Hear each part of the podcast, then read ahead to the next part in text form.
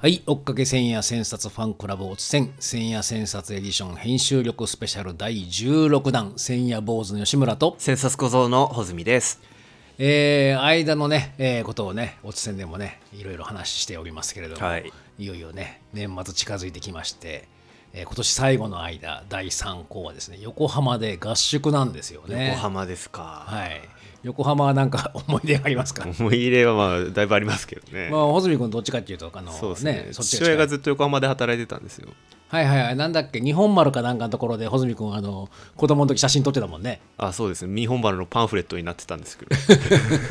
そのもうお坊ちゃん時代にモデルにもなっていたっていうね、あの由来のある横浜なんですけども、横浜を巡りながらですね、えー今回の意識と情報の間のゲストとして、えー落合陽一さんと、そしてあのベートソンのですね、えー精神の生態学をはじめとする翻訳者でもある佐藤義明さん、はい。えーお二人にゲストに来ていただいて、丸2日間ね、えーご一緒いただくというね、贅沢な機会なんですけど、ね。豪華ですよね。ねえもう佐藤義明さんといえばベートソン以外にもですね、えーピンチョンの翻訳もされていたりとかアメリカ文学。そうですねそれから j p o p 進化論ええなんかも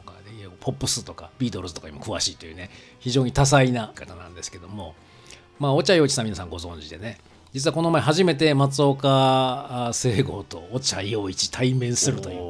どうだったんですか？いやこれがですねやっぱり落合さん普段よりもやっぱりなんか本当に、えー解き放たれたというかですね。解き放たれた。やっぱり松岡聖吾の前に来ると加速するというのかな、やっあぱ2人とも非常に高速での交わし合いが続いてですね、生き生きと。いや、生き生きとされてましたね。こうまあ、最初はその松岡さんが筑波博とかのね時の話をされたと思ったら、落合さんが、ね、大阪の万博とかあでねね。やられるようなこう重構造の建築物のプロモーションビデオなんかもね、紹介されたりとか、まあ、そこからですねさえずり言語や流動学っていうレオロジーみたいな話に飛んだかと思えばですね、まあ空海の話もするわ。でさらにですねあの百鬼夜行絵巻とかを530次元のベクトルににして それその図をですよ。でそれをなんか微分したものを AI 生成 AI に読み込ませるとその百鬼夜行絵巻の続きを生成 AI が作り始めてへなおかつその百鬼夜行絵巻にの音声をつけるっていうなりでなんか妖怪がうなってるみたいな声がおーみたいなこううなりながらどんどんどんどん絵が生成されていくっていうねそういうのを見せてくれたりとかしてましたね。それ530次元までいかないとそうはならないんです。530次元のベクトルを微分して生成 AI に食べさせるというのは僕今あんまり理解できなかったんですけど、なかなかすごいことをやってるなというのはねあの思いましたね非常に面白かったですねそうですね。うん佐藤義明さんといえば僕この間あの新宿のブックファースト。はいはい。今ブックファーストでですね。何周年かな？15周年記念かなんかではい。毎年やってるんですけど今年の一冊をえ選ぶみたいなのをあそうなんですね。あのやっていて、そのいろんな人がですね本の今年出会った本の中で、うん。これぞという本をおすすめしてくれるっていう名著百選っていう名著百選。やつをがあって、はい。僕なんかどんなのがあるんだろうなってうろちょろしてたらですね、なんかでかい黄色い本があったんですよ。なるほど。なんかすげえ見覚えあんなと思って。の情報の歴史で。佐藤義明さんが。情報の歴史だと思ったらそう佐藤義明さんがレコメントしてくれてたんですよ、なるほど。今年ではないけどなんか選んでくださったんですね。あのあ今年あのご本人が出会われた本とああなるほどなるほど。ウィキペディアでは足りないホールヒストリーの壮大な流れに脳をさらそうというふうにさす。がベートソンを翻訳されてるだけのことはあるのかなみたいなね いやベートソンもやっぱこうホーリズムというかですねこう全体的なこのこう、えー、全て総括できるような地っていうのはやっぱ考えたと思うんですけども、まあ、やっぱ情報の歴史にちょっとそれに近いものを感じていただけたのかもしれないですけどね。ありがたいですね。ありがたいですね。ちょっと横浜合宿もねどんな風になるかこれが公開される頃はまだ合宿前だと思いますけれども、はいはい。えー楽しみに僕らもしたいと思います。はい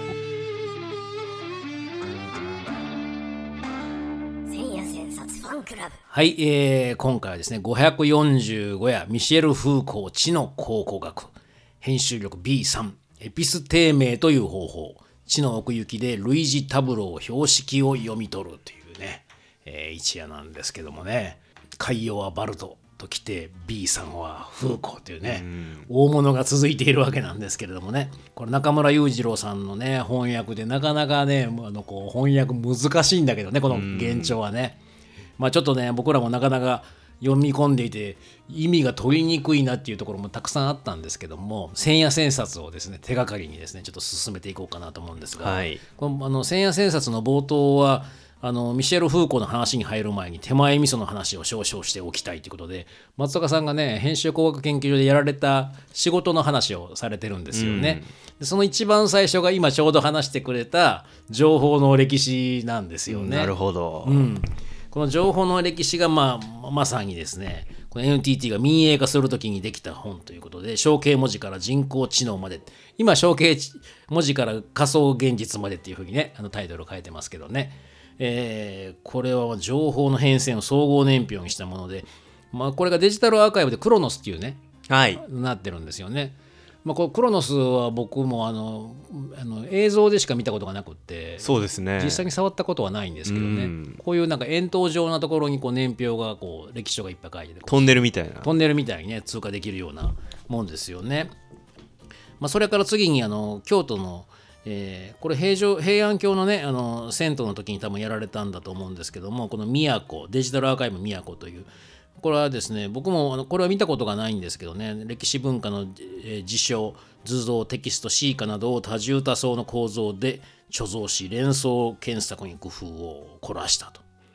えーこれはあのあれですね、えー 3×3 の連想ボタンと時の車式床語り部の機能などがついてるって。これだけ見てても非常になんか面白そうなんですけどね語り部が3人いるとかね、うん。これあの C シャンクとかのなんか多分語り部の3人を多分取ってるのかなと思うんですけどねこれあのこの時は僕あの全然関与してないんですけどもまあ編集学校入ってからあのこの多分デジタルアーカイブの後に京都の街をですね携帯を片手にですねいろいろお題が出て京都の街を探索するみたいななんか実装実験があったんですよ。ええ。それには僕はあの京都まで行ってですね参加した記憶があります。まだまだ修学習ぐらいだったと思うんですけど。へえ。えそんなのがはい、でそしてあの密教アーカイブ空海のプロトタイプも仕上げてるって紹介されてますね。これは密教21フォーラムとコラボした。まあ、これも編集工学研究所はあのずっとやっていて、僕があの編集工学研究所手伝った時もまだやっていましたね。密教アーカイブ密教アーカイブ。あのえっとですね、あの真言宗の地山派のね、えーお手伝いをしてたんですけども、まあ、いろいろこれあの僕はあの、えー高橋さんとかと一緒にですね、大蔵館もいいマンダールとか本郷会マンダールの解説文とか書いたりしてましたね。懐かしいです。すごいな、はいまあ、でもこういったアーカイブ作りの仕事をするのは知識や情報の集め方と分け方と引き合わせ方が必要であると確信できたからなのだがそれが風光の方法が参考になったと。うんまあ、この松岡さんのこのアーカイブ作り図書街、まあ、目次録えさまざ、まなアーカイブがあるわけですよね松岡さんが作られてきたものとしては。でそれがまあこの風光の方法がベースだったというわけなんですよね。でまあこの風光のこの知の考古学っていうまあこの本なんですけども、まあ、千夜ですね知の考古学で書いたことが主とし主として3つあるっていう最初に言ってくれてるんですよね。まあ、1つ目がこのアルケオロジー、まあ、考古学にアルケオロジーというふうに言うわけですけど、まあ、これはどういうふうなもの？これ考古学っていうとまあもちろん普通は化石とか、えー地層とかにあるものとかを発掘して歴史的なものとか埋もれてたものとかを。インディ・ジョーンズ的な。そうそうそうそうそうなんか分析したりしてこれなんか何年代かとかっていうふうにやったりする感じですよね。えまあ、これが地面の地じゃなくて地の方サボワールってフランス語で書いてありますけど地の考古学、えうん、こっちの方なんだよという地層を読むわけですかそうですね。こっちの地の層を読むっていうね。で、えっ、と、第2位はこのアルケオロジーはアルシーブの使い方というものがあって、このアルシーブの奥に潜む無意識的にさえ見える構造、システム。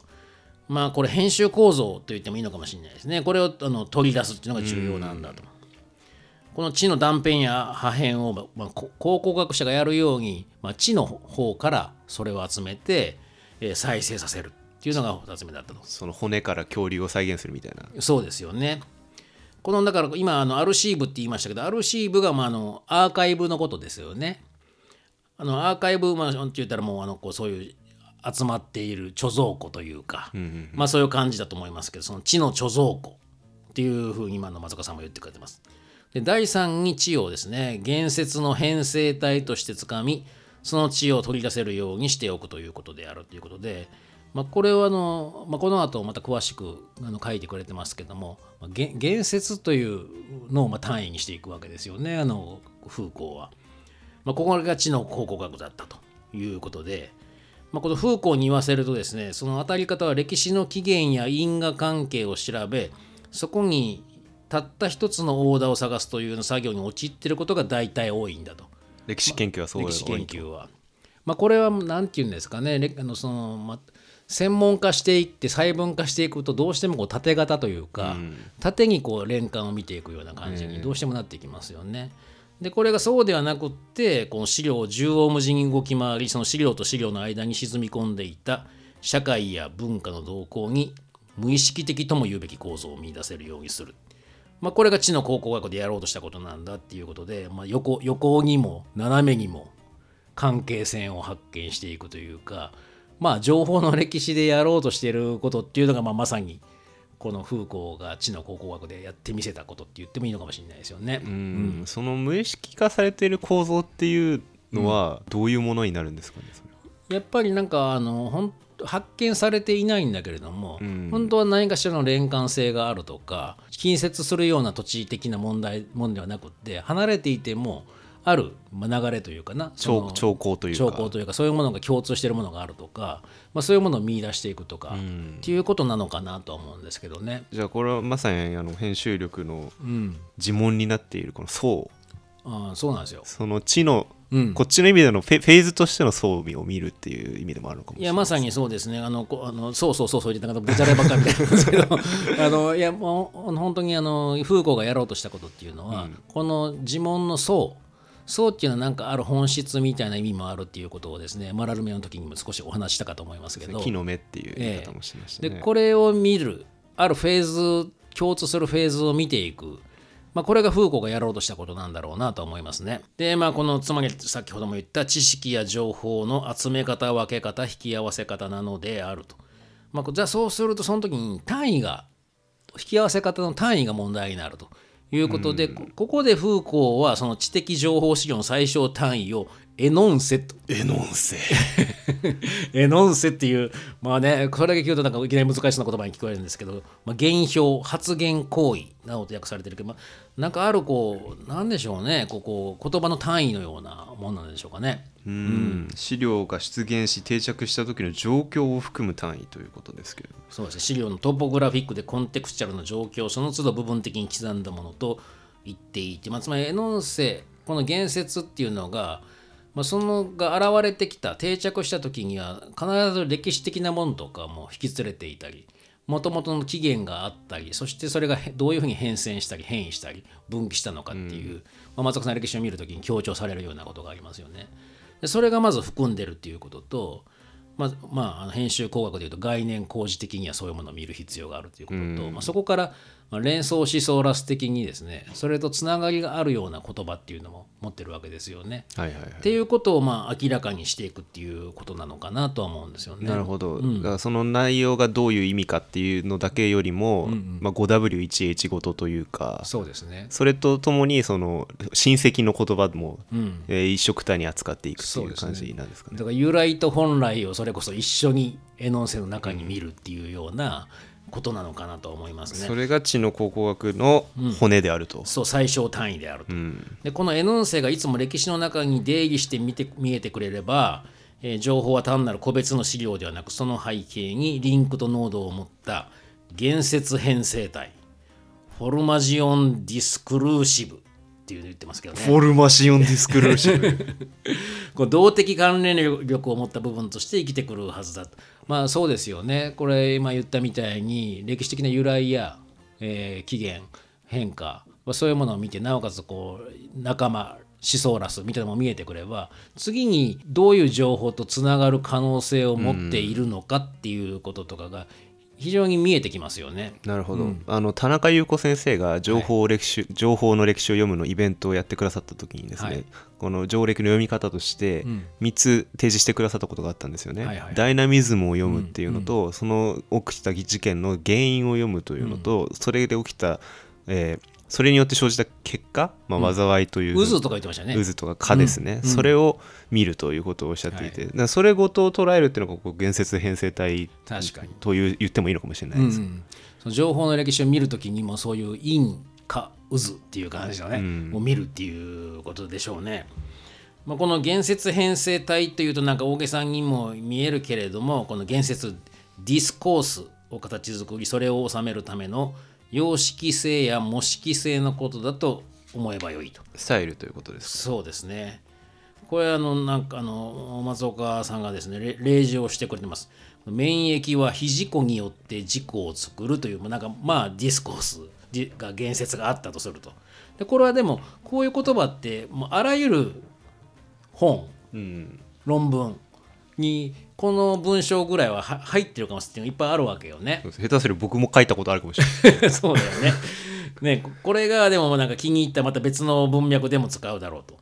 でそうすると、まあ、またこれが一つの N の性が次々に新たな N の性を得て、ま、場合によって全く異なるようになってくると。でそうすると免疫は時に非自己によって自己を作るがですね非非自己によって自己という内なるシンボルを作るって、まあ、これなんかこう内なるシンボルが付け加えられてるね。解釈学的になったわけです これあの種の稽古でい。うと寄せ書きとかやってるじゃない、はいはい。寄せ書きでどんどん言葉つけてって、はいはいみんなで一つの文章作ろうみたいなのやってますけどこうこうこれみたいな感じでどどんどん付け加えられていく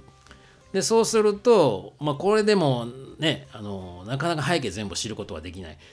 でもこれはあのバールトが言ってるのはインターテキスト状態なんだってことですよね。本の基本今の言説っていうのはあらゆるものはね、うんでもこれ歴史の中の知識や情報っていうのは大体もうこういうふうになっちゃったなってるじゃあどうすれば歴史の中当時のエノンセの動向を取り出せるのかということに今フーコー取り込んだということですね。まあ松岡さんの編集の仕事では同じようにですね先行する知識や情報や現象を相手にすることが多い。えーただし先行しているものは世の中に数限りなく待っている学問の中にも溜まっているっていうふうにあの書いてくれてるんですけどもこれあのあれですね松岡さんがあの津田さんとのあの対談の中でも編集っていうのはその先行者への敬意えっていうのが編集っていう言葉には含まれてるという言い方をされていてね、えうん。僕はそれがすごくあのいいいいというかねあのままさにそうだなと思うんですけどやっぱりいろいろ編集に似たような例えばデザイン思考とかですねいろんなシンキング思考法みたいなのがあるんだけどでもですね編集っていうのはなんかこうすでに何かが先行してるっていうようなことを含んでますよね編集って言葉が。ここがこう松岡さんの仕事でのまず編集は予見から始まるっていう徹底しているところなんじゃないかなと思います。で、そのためこれをですね、いくつものフィルターを使って対象情報を荒読りしたり、イメージサークルを絞ったり広げたり、大小の分類をしたりする。まああのスパースコーディングって言ってるようなね、ところがここになってくるわけですけども。ででもこれが既存になっちゃってると新たな展望に至らないので、集め方と分け方そのものに各半センスが必要になると。混ぜ混ぜえー混ぜ混ぜして混ぜ混ぜしてもう一遍新たな既存の分類じゃないような分類っていうのをどうするできるのかっていうことを考える必要があるってことですよね。まあ、編集力は分類の組み直しにかかっているのであると。で、まあ、こうして知識や情報がニューマッピングされ束ねられていくのだが、えーこれだけではなくてですね新しいマッピングによって既存の分類箱にいた知的情報が新たに隣り合わせになったり向かい合わせになったりする。まあ、この引き合わせ方に注目するのが重要な編集だということで、まあ、ここでですね、マラルメのサイコル、会話の斜めが動き、ビトゲンシュタインの言語ゲームが進行し、ベンヤミンのパサージの取り合わせが変化するということで、一生のこれまでのメンバーが総動員されてくる総括された総括されてくるよね。だからまあフーコーのこのあの、まあ、もうマラルメも海洋はもうビトゲンシュタインもベンヤミンもやろうとしてたことなんだということですよね。まあ、これがフーコーはですねこれをまあ歴史っていうものを相手にしてやろうとしたということですねここで言われていることっていうのは。その空港が言ってる歴史っていうのは、その歴史的な資料の言説の集合体ということなんですか？だと思いますね。あのこれまでの、まあ、それこそこれまでのあの知の考古学って言ってるわけですから先行したような知の集積体、うんその中からそのこういった取り合わせ新しい関係付け方引き合わせ方っていうのを考えていこうそのための方法がどうしできるのかっていうことなんだと思うんですよね。うんでこの時にですねあの中村裕次郎さんの翻訳が引用されています。形成イコール編成の初期底の考古学的分岐は確一的に同時的な一つの網ではなく時間について中性的なさまざまな関係義脈派生が存在するっていうか中村裕次郎の難しすぎる翻訳 難しすぎるんですねこの中村裕次郎さんのこのあの翻訳がですねこれ皆さんもちょっと現状にちょっと当たってみていただくともう非常に感じると思うんですが、えーこの、まあ、フーコーの現状がどうなってるのかっていうところまでなかなか僕もフランス語をね僕ら読めないからなかなか難しいんだけど。何々何々何々とこう長々と文章書いててではないって書いてある 長いよって言ってそういう感じで非常にね難しいんですけど、まあ、ここでもその中性的な関係が発生するっていうね、ここにあの松岡さんも注目されていて、これはあの非常に面白いですよね。あの中性的なっていう関係情報に中性性を持ってるっていうねつまり何でもつなぐことができるという意味での中性性ですかね。そうなんですよねこれあのずっと LGBTQ+ とかの千夜千冊をお伝えした時にもずっと言っていたことでもあるし、まあ、バルトの時にもちょっと言ったかもしれませんけど、情報っていうのがいかにもつながったりつらつながられたりするというか、まあ、それはこうあるこうつながり方が一様なんではなくどんなものにも開かれているそういう状態なんだと思うんですよね。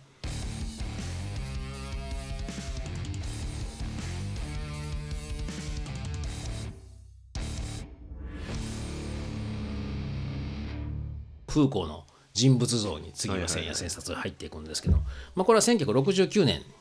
43歳の時に書いたんだと。でフーコーは医者の子供だったっていうことですよね。でだからこれフーコーはですねだからこの最初の頃とかもこう医療にちょっと関係があるような著作が続きますよね。そうですよね最初臨床精神疾患とパーソナリティとか、まあ、狂気の歴史とかもちょっとそれに関係するかもしれませんけどもともとルイ・アルチュセールの指導を受けて24歳でフランス共産党に入党し、えー心理学担当の助手を経て精神疾患の研究にも取り組んでたと。で、まあ、スウェーデンに行ったりとかですねポーランドのワルシャワ大学を経て、まあ、著作活動に入っていったっていうことなんですよね。まあ、このフーコーはですねこのこの後狂気の歴史とかですね、まあ、その後も監獄の誕生とかですね、まあ、性の歴史とかっていうふうにいろいろこう著作が繰り広げられていくかなり大きなテーマをね、こう扱いながらね思考を深めていったっていう感じしますよね。しかもなんか扱いにくいものをこう扱っていますよね、あのい毎毎回その狂気にしてもてか歴史が扱いにくいと思ったものを扱っているというかそうですよね。うん、だからあのそれこそ考古学的に歴史の中で地に地で埋もれちゃっているものとかをやっぱ発掘してきたっていうなるほど感じなんでしょう。で、まあ、36歳の時にジル・ドゥルーズと知り合いで、えー心理学教授にもなったと。でこの後フーコーはですね、まあ、レーモン・ルセル、まあ、レーモン・ルセルは、まああのまあ、作家でもある坂口恭平なんかも大好きなレーモン・ルセルですね。でを書いてでその次に、まあ、66年に「言葉と物」まあ、これは古典主義時代の知の構造化を試みたっていうふうにはね、えー言ってくれてますけども、まあ、この時にですね、まあ、言葉と物はねちょっと後ほどまだ話しますけどパリのカルチェラタン。5月革命まあ、そういう時代でこれは学生を支援することを、まあ、フーコーが決めて、まあ、チェギス大学を放逐されたということを書いています。でこの後に町の考古学を書いたっていうそういう流れなんですよね。まあ、ここでまたもう一度エノンセを歴史の中から取り出す方法の開発に向かったそして知的情報の中性的派生に気がついたのであると。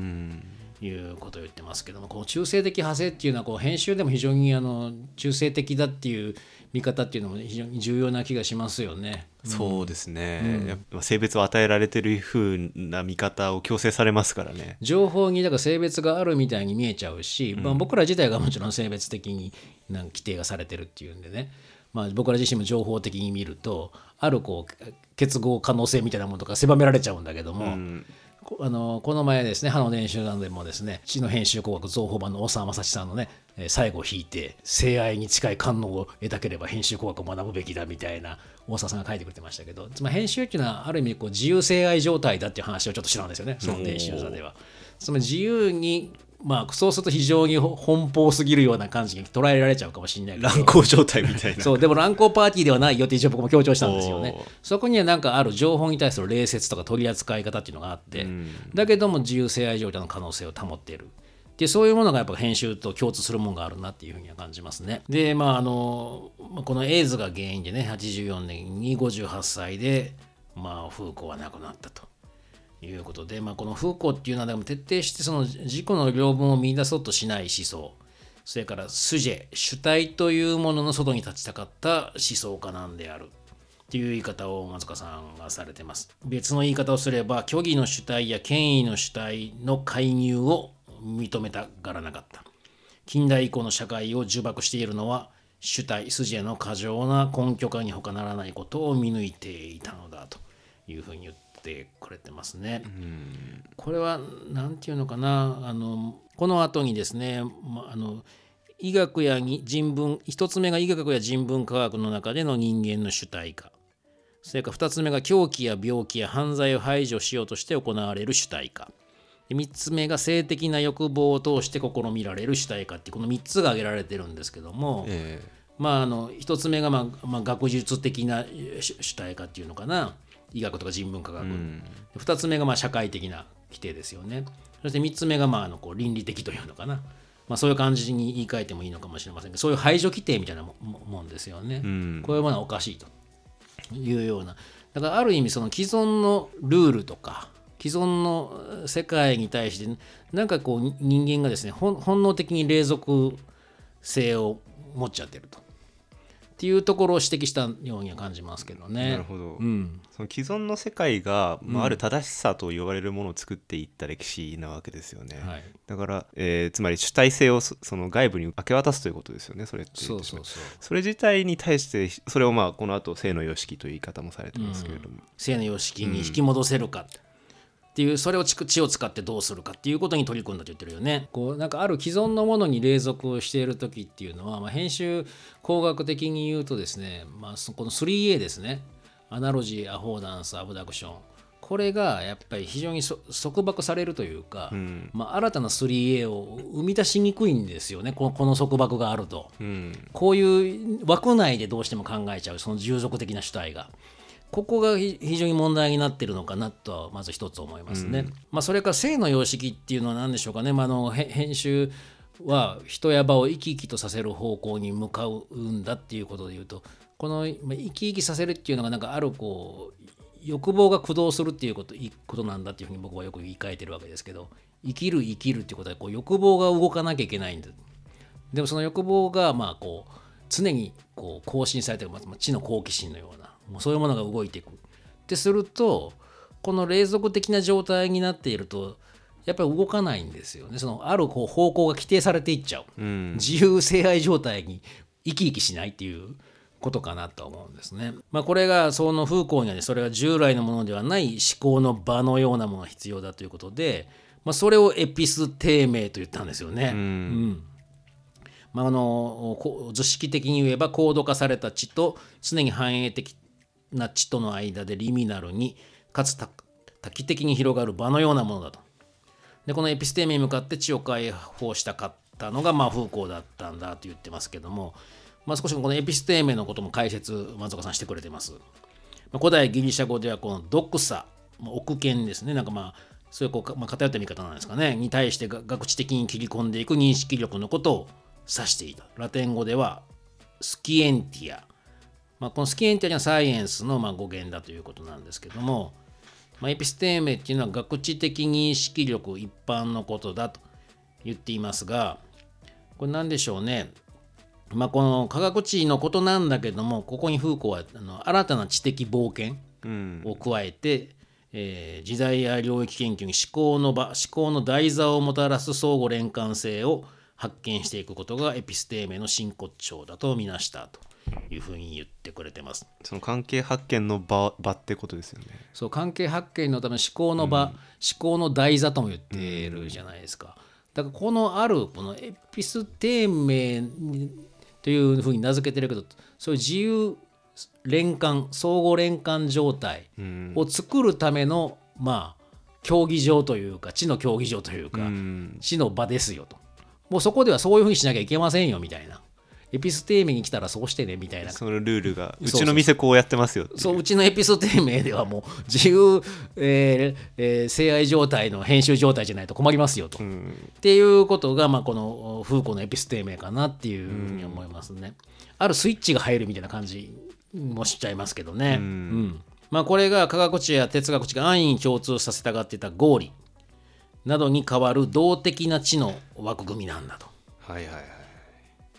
これはすごい、あの面白いところですよね。あの村井久志さんの時に、はい。その編集工学がどう思想史的につながっているのかという話を少しだけしましたけれども、はい。その時にもやっぱりそのカント的なる合理的な知性によって絶対の知性というものを目指したっていうのがこれまでの西洋史だったわけですよね。はい。でその一一個の答えを見出すための知だったっていうものをその自由乱 自由乱行じゃねえよ。性愛ね。自由性乱行はまずいからね。自由性愛のための知っていうものに切り替えるにはどうしたらいいのかっていうところで、その認識のルールを変えようっていう、そこのななんでしょうね式学的な要素がすごくあるなと。ああ確かに。そそのエピステーメというかなんか一旦敷居をまたいでるのかもしれないよね。うん。まあ、このエピステーメの枠組みを確定する試みが、えー言葉ともので実験されたということなんですよね。人文科学の考古学っていうサブタイトルがついたっていう松岡さんも一番面白かったというね言ってますけどここの言葉とものがまあ16世紀のルネサンス今期のエピステーメがこれはドン・キホーテをまあ使ってるんですよね。で17世紀後半からの古典主義のエピステーメがベラスケスの、まあ、これあの「次女たち」っていうですね有名な作品がありますよね。であれがまああの言葉とものあの冒頭に入ってるんですけどね。で18世紀以降の近代のエピステーメ科学から、えー佐渡に及ぶ問題ってまあ、こう扱いながら実際にまあこのエピステーメを実践してみたっていうのがこの言葉とものっていうことですよね。でこれが、まあ、あの見出しにも書いていてですねフーコはこれらの時代に特有なエピステーメから類似適合の類似模倣の類似対比の類似共感の類似それからタブロー情報が一覧できる表標識、えー外聴外の兆しですね概念関係で表されるものといった特質を巧みに取り出してこれらを今日的につなぐにはどうすればよいかを明らかにしてみせた。うん類似とタブローと標識の3つっていうねこれを揃えた大抵の情報は知の枠組みに取り込めて動的な関連も示すことができるはずだと。これがあの類似を探してそしてなんかタブローを決めまたまだなんか世界定め的にね枠組みを決めて、でそしてなんかこう標識なんか兆しのようなものとかを見つけてくるってこの3つに注目したってことですよね。そうするとエピステーメを発見できるしエピステーメを言い換えれば編集することも可能だということですかね。そうですよね。これはまああのフーコーはこのエピステーメの中でも特にあの重要視したってことですよね。このこの3つをですね。これは少し面白いと思いました、タブローっていう考え方がこれを松岡さんカッコで情報が一覧できる表っていうふうに書いてくださってるじゃないですか,、うん。はい。だからつまりこれは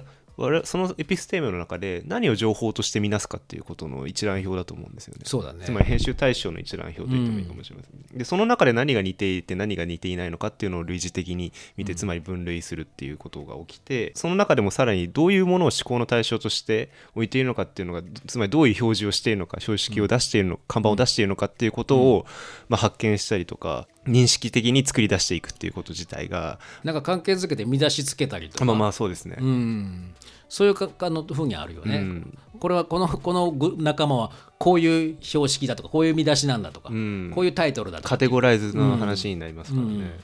そういうことをやまあ、なんか本当にこうあの大沢さんなんかもね思考術の中で A41 枚ぐらいで例えば正義とか自由とかいうっていう概念とか全部書けなきゃダメだとかって言われるんですけど、つまり人当たりで見れるようなこう非常にこうタブローとか重視したってわけですよね、これ。そそこも面白いなって思いますね。うんでもやっぱりそれがこうずっと科学的な分類とか合理的な分類によって、まあ松岡さんがよく名指しで指摘する図書分類法のようなはい。分類に知の体系がなってしまうとこれは面白くないわけですよね、それよりもこう動的であの脳と心の編集学校みたいな 見出しがついてる方が編集が加速するような見出しの付け方になるわけですよね、そういうものをどう目指していくかっていうところがフーコーも共通してたんじゃないかなと。そうだね。松岡さんもその見出しの付け方って非常にこだわるんで、そこの共通性も感じますよね。でただこれはですね、あの歴史的にも主題的にも不連続でありながら、メタレベルあるいは方法的には連続しているということをさてどのように説明しきればよいかということなんだと。これですねあの実際にはこの言葉とものを出した時にいろいろ質問されたりとか批判されたりとかもしたみたいなんですよね。そうそうなんですね、うんでこれはまあそれの、まあ、こう性評を集めたかったって書いてますけどこの代表がそのゴダールがですね映画監督のゴダールがですねジャンリュック・ゴダールが。ジャンリュック・ゴダールが僕がフーコを好きになれないのはこの時代は人はこのように考えある時期からはこのように考えるようになるといったことばかりを言うからだと揶揄してみせた。つまりそういうふうにしか読み取れられなかったわけですね。16世紀はこうでした、17世紀はこうでした。18世紀こうでしたみたいなね。その断定的だと、うん。それがバラバラに切れてるんじゃないかみたいな指摘だったんですかね、ですよねでもフーコーからするといやそれをやってみせたのにやっぱこう理解してもらえなかったっていうことで、まあ、それでこう方法を提案するっていうかあえてじゃあもう方法を示してみせようじゃないかっていうのが知の考古学だったってことなんですよねこの言葉とものを受けての。うんそのデモンストレーションはインチキじゃないかっていうふうに 言われちゃったわけですよね。そうそうそうね、この知の考古学にはでもこの編集工学的な方法と重なるところがいくつもあってまあまあでも似てないところもいくつもある。この松岡さんがでもその最近にですね情報の歴史や、えー、都とか、えー、密教アーカイブのことでも言ったみたいにこのアルシーブ知の構造にあるアーカイブを下敷きにしようとしてるところは共通するっていうことで、まあ、フーコーは大の図書館好きで知の構造は図書館や文書館によってこそ象徴されるべきだという見方を持っていたと。これはもうまさに松岡さんがもうそうですもんね。うん。もうずっと言ってますけどもやっぱりその書棚をどういうふうに作るのかっていうことに非常に松岡さんはこだわられてるわけでね、まあ、これまでも編集工学研究所も、まあ、近畿大学のビブリオシアターや松丸本舗。それからまあ角川武蔵野ミュージアムのエディットタウンはじめ、まあ、いろんな形でまあこういう図書館作りっていうのはしてきたわけで、まあ、知のアーカイブですよねこれはもうまさに。まあ、ここは完全に一致しますっていうことで。でまた言説編成体という捕まえ方にも近いものがあってこれは編集工学ではエディトリアルオーケストレーションという言葉を使ってきた。あんまり最近聞かないんですけど。ね。ええ、でもこれなんかこうあの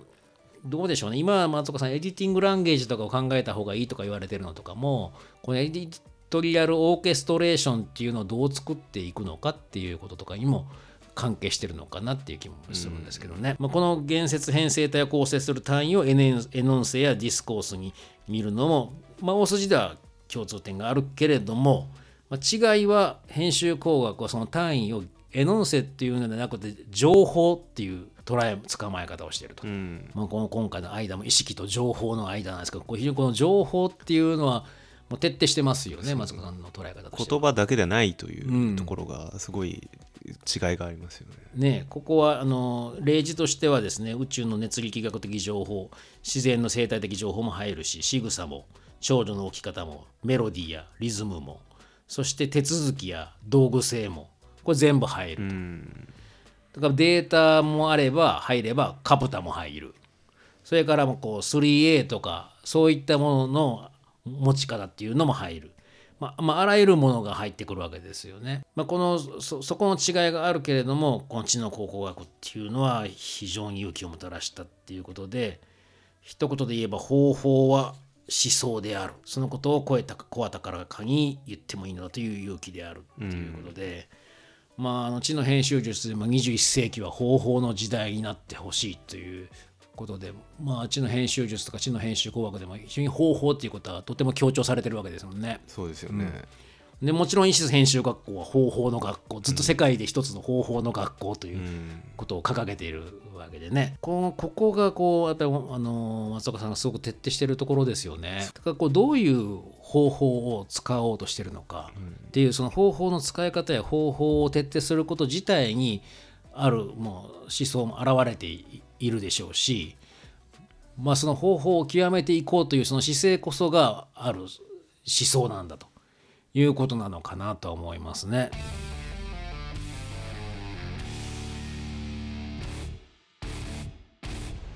だけどもあの松岡さんがですねフーコーと、まあ、一番違うところっていうのは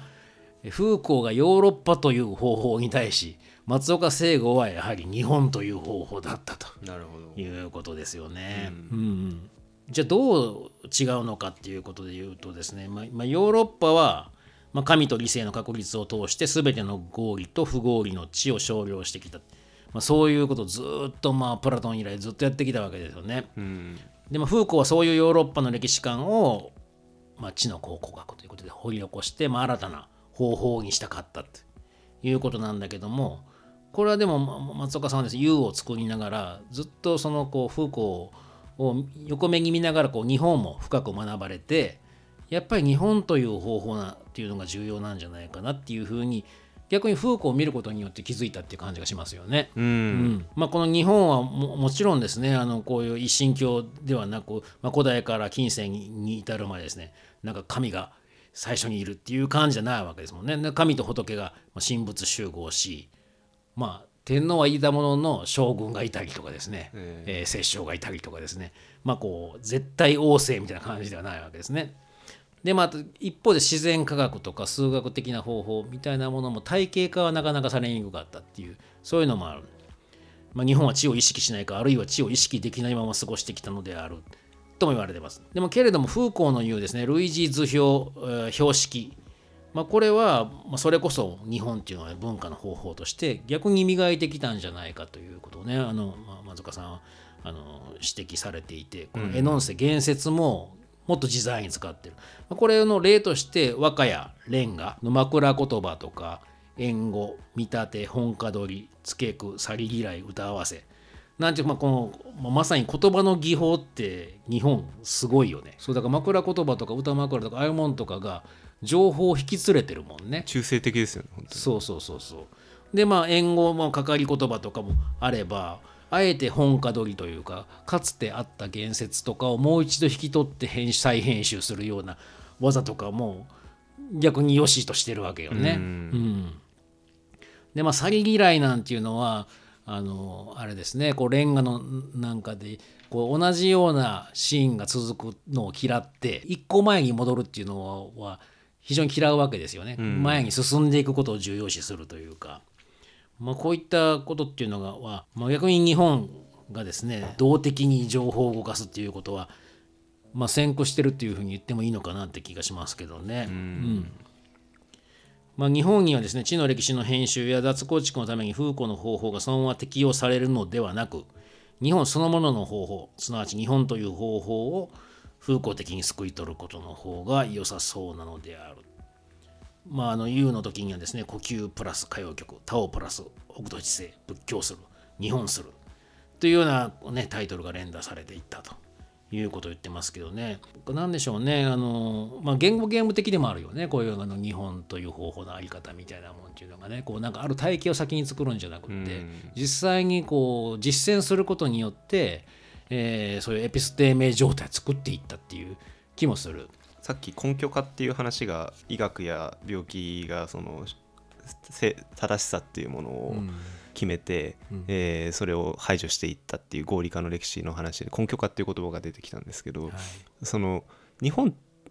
の方法日本のという方法って突き詰めていくと根拠がなかったりするわけじゃないですか。そうだね。まあ仏教的に言ったら空とか無っていうものにうん。すごく近づくな,、はなるわけですよね。でも西洋思想ってそれを神に根拠化したりとかあるいは根拠を求めるために論理を立てて、えー定理を作って実証していくっていう歴史がずっとあったわけで、うん。でそうなってくるとこう場当たり的なものっていうのがすごく作りにくくなるっちゃ作りにくくなると思うんですよね。うん。だからまあ会話の時にもその松岡さんがメッシュになっていくっていう話を、でそれ差し掛かりっていう言い方でその時はお話ししましたけどその都度都度の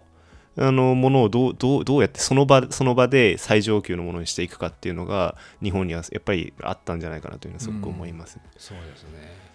僕ねこの日本という方法にのところを読んでいてねそのフーコーが知の考古学っていうふうに目指したものに対して日本っていうのはですね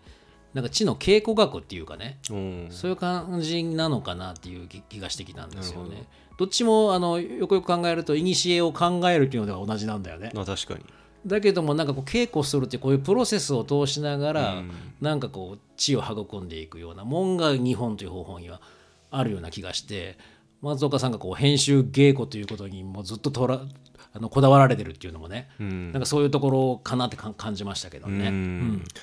で松岡さんやっぱりこの知の編集工学を書くときにかなり知の工学を意識されたんじゃないかって僕は思うんですよね。なるほどなるほどそその辺は特特にどうどのあたりまず名前が似てるじゃないですか。まあそうだね。っていうのと、はいあのいやこの間僕あのインスタグラムではい知の編集工学のデザインの話をなんかする機会があったんですけど、はいはいはいその時にもあのなんでリンゴを使ったのかっていう話をちょっと長くしちゃったんですけどね、ええ。まあ、そのフフーコーがまずヨーロッパの地を脱するためにゴーリによって作られた知性をじゃあゴーリがこうやっていろいろ悪さしてましたよねっていうことをこう上げつらうような書き方で、まあ、言葉とものも知の考古学もあの仕立て上げていったというふうに思うんですよね。でそのゴーリの良し悪しというよりかはゴーリによって影響されているエピステームの条件のようなものその時代ごとの、こういう条件に仕立て上げられたっていうものを明らかにして、えーそれにから受ける影響っていうものをちゃんと見極めた上で人間をどう解放していくかっていうふうに話を持っていったっていうふうに僕は理解したんですけれども、なるほど。でも知の編集工学って、まあ、最終的にエディトリアリティですよね。もっともらしさねもっともらしさっていう、うんでもこれって合理的ではない場合もあるわけですよ。はい。でもよく考えたらその時代時代のフーコーが言っていたエピステーメっていうのも時代のもっともらしたみたいな。時代のもっともらしさではあるわけですよね。そうだね。ん。でそれがまあ合理的に作られたもっともらしさではあるんだけれども、でもま松岡さんがやっぱりすごいのはそれをこう最終的にそのももどきでうん。まあうちの辺ではもどきという言い方はしてませんけれども合理的な正しさでもないし間違ってもないしそのもっともらしさで地を組み立てようというようなうん。ところに向かわれたっていうところが僕はすごくやっぱ感動したところでうんだからリンゴもリンゴもどきをたくさん作った一つの知恵の実のリンゴじゃなくてたくさんのリンゴもどきの松岡聖吾の知の編集工学は知の考古学にを出したものでもあるし現代の知恵の実でもあるっていうのが僕の なるほど解釈なんですそういう深い願意があったわけね。まあ確かにこうそういうことを考えるとこの松岡さんにこう風光が与えたヒントっていうのは大きかったのかもしれないですね。実際に松岡さんはこの風光の家を訪れたっていうエピソードをねこの千夜千冊にも書いてくれていて、はいはい。1978年スキンヘッドの風光は白いとっくりのセーターを着ていた。精悍で笑顔がめちゃくちゃ魅力的だった。まあ、ただしフランス語の通訳を頼んだけどもなかなか通じなかったんだけども風光に松岡さんが誘われたっていう。書いてあってね一緒に遊びに行こうよと。みんな一緒なんだよと言って別室に声をかけたでそうした別室から出てきた男ばかりの数人のうちに、まあ、僕の命を救ってくれなかった友へと書いたエルベ・ギベールが混じっていたっていうことでねまああのこの時にまあなかなかフランス語が通じないんで、